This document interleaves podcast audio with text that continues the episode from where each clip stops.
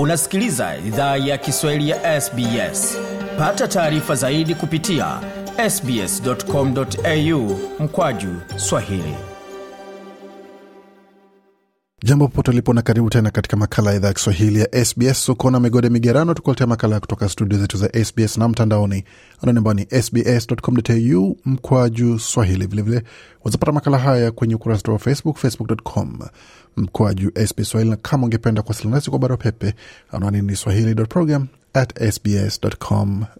kwa sasa tuzungumzie suala zima la mafuriko na dhoruba je nini unastahili kujua kwa maana ya kujiandaa na kipi unastahili kuchukua na ni wapi ambapo unaweza pata msaada unapokabiliwa kwa dhoruba na mafuriko?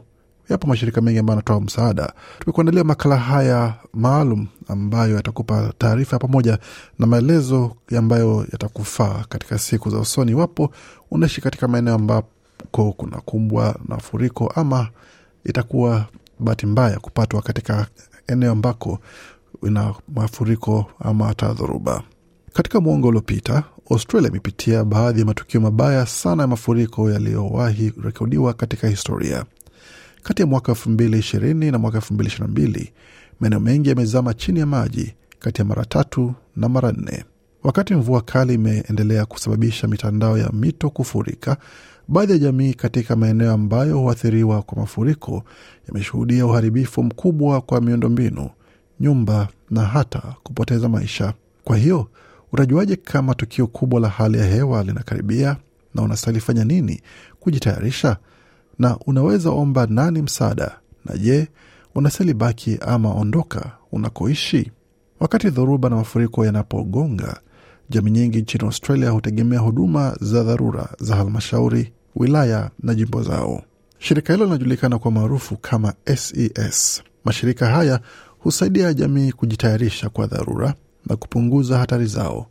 Mashirika hayo husaidia kwa uhamisho, usafi pamoja na ukarabati mvua inapoisha na maji mafuriko yanapopungua.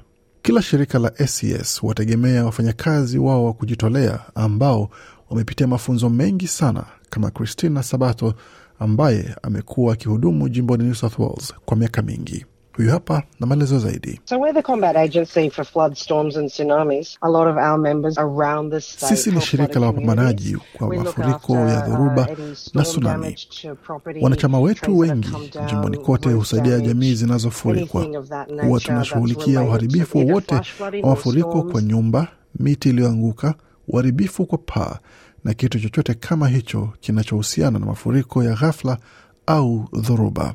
Wafanyakazi wa kujitolea wa ACS mara nyingi hubisha katika milango ya wakaaji kuwaonya kabla dhoruba kali au mafuriko yatokee. Huwa wanawapa wakaaji taarifa kuhusu utaratibu wa kuhama pamoja na chaguzi. Wanaweza wasaidia kulinda mali au miundombinu kwa kuondoa vitu vyenye hatari au kuandaa mifuko ya mchanga wa kutumia kujenga kuta za muda za kuzuia maji kuingia katika maeneo husika. Dorothy Tran ni afisa wa uwezo wa jamii katika shirika la New South Wales SES. Amesema hatua ya kwanza ni utayari. Watu wanasalielewa viwango vyao vya hatari ili waweze fanya rasimu ya mkakati wa dharura unaoelezea watakachofanya janga linapogonga. Huyu hapa na maelezo zaidi. before people actually look at drafting a plan, they need to know why they're drafting their plan. Kabla watu wafanye rasimu ya mpango, wanastahili jua kwa nini wanafanya rasimu ya mpango huo na hatari kwao haswa ni gani. Je, wanajua kama wanakoishi au wanakofanya kazi au sehemu za wageni zinaweza athiriwa kwa mafuriko au dharura. Dhoruba inaweza gonga popote, kwa hiyo daima kuwa tayari kwa dhoruba ni kitu kizuri.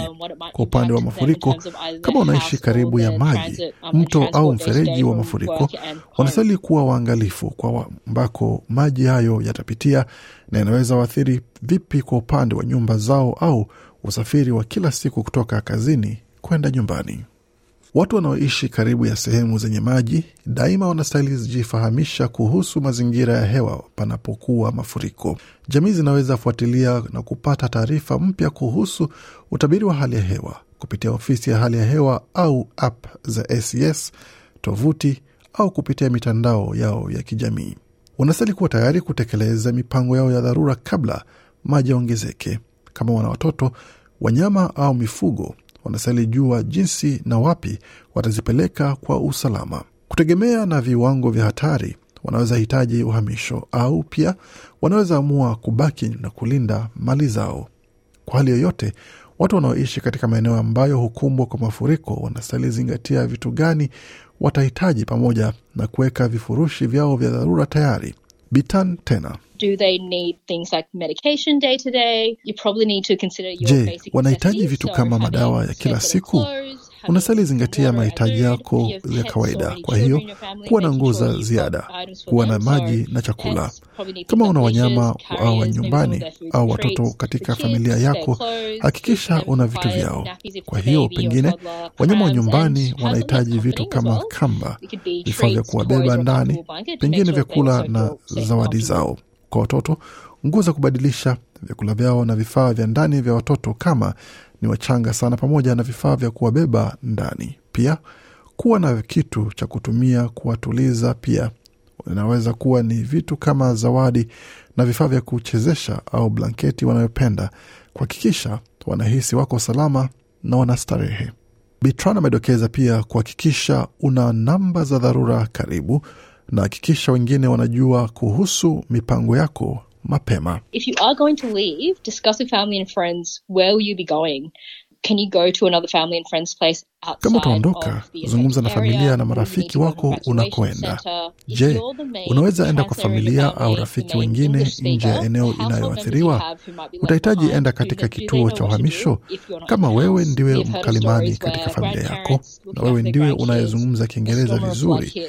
Wanachama wa familia unaoacha nyuma wanajua cha kufanya kama hauko nyumbani.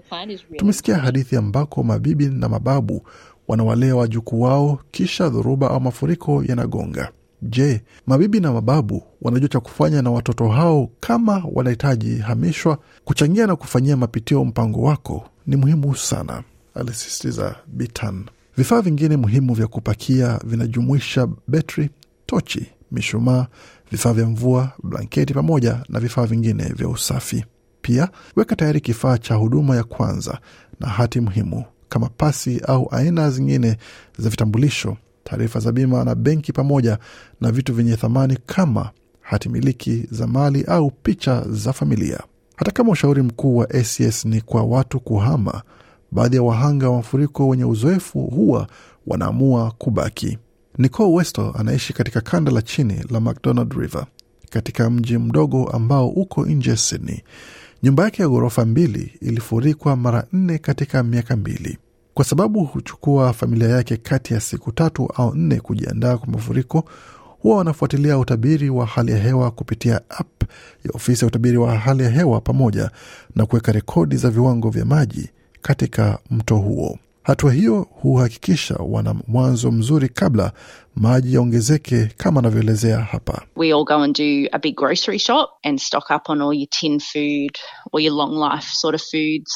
Get tunaenda dukani kuemea na kupakia vyakula ambavyo viko ndani ya mikebe au maziwa ambayo hayataharibika haraka kama tunakwama. Na mume wangu huenda na kujaza ndoo za petroli ili tuwe na petroli ya kutosha kwa matumizi kwenye jenereta tunapopoteza umeme. Huwa anajaza sehemu za kuogea maji pia, ili tuwe na maji safi ya kunywa au kuoga. Kuna hatua rahisi unaweza chukua kuandaa nyumba yako kwa dhoruba kali.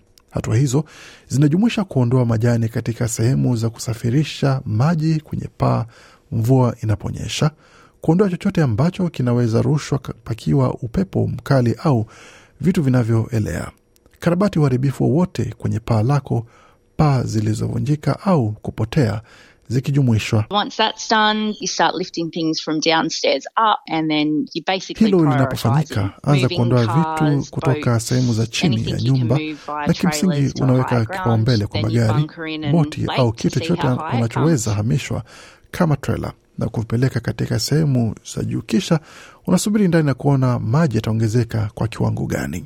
Biwesto pia huwa anaweka majaketi ya kuokoa maisha pamoja na boti dogo karibu, iwapo familia yake inahitaji kuhama. Pia huwa anafuatilia viwango vya maji ndani ya nyumba yake kama anavyoelezea hapa. We mark with a permanent texter on our wall in the staircase where that high tide mark was. Huwa tunaweka alama kwenye kuta zetu katika sehemu za kupanda katika ghorofa ya juu ya nyumba yetu ambako maji yamefikia, kisha tunaandika tarehe na wakati. Kisha panapotokea mafuriko mengine, tunaweka alama nyingine, na hiyo inatupa mwongozo kujua kama kiwango kiliongezeka au kilipungua.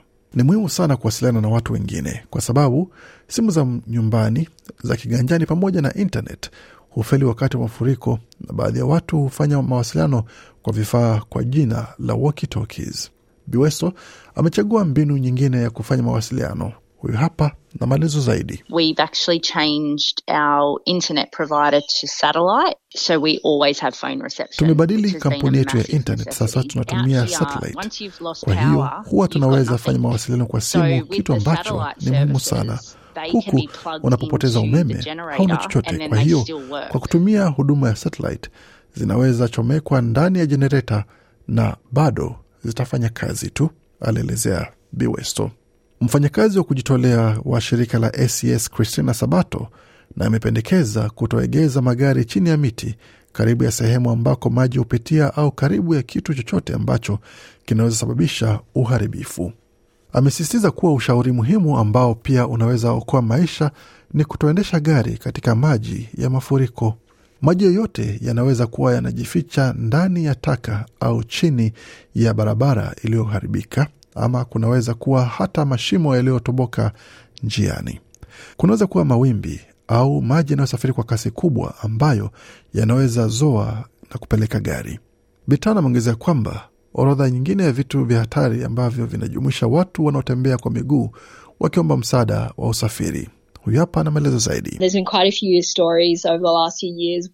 Kumekuwa hadithi kadhaa katika miaka mbili iliyopita ambako ukiwa ndani ya gari katika maji ya mafuriko, vitu kama nyoka, buibui na aina zote za vidudu vitaingia ndani ya gari lako, na hilo linaweza sababisha matatizo mengine mengi. Kwa hiyo nahamasisha watu waondoke badala ya kubaki na kujipata wanasafiri katika maji ya mafuriko, alishauri Bitan.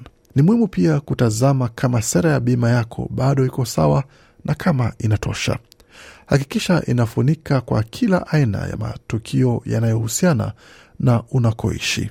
Matukio hayo yanaweza jumuisha mafuriko ya ghafla, mtiririko wa maji ya dhoruba, mmonyoko ya ardhi, pamoja na uharibifu unaosababishwa na miti au vitu vinavyoanguka. Tutume kwamba makala haya amekupa uelewa kuhusu jinsi ya kuweza kufanya kujiandaa kwa kukabiliana na hali ya mafuriko na dhoruba yakitokea unakoishi ama sehemu unakoelekea. Kwa makala na mengine mengi zaidi, tembelea tovuti yetu anaone ambao ni sbs.com.au mkwaju Swahili. Makala yanaandaliwa na waandishi wetu Claudiana Blanco na Gode Migerano. Hii ni idhaa Kiswahili ya SBS. Penda, shiriki, toa maoni. Fuatilia idhaa ya Kiswahili ya SBS kwenye Facebook.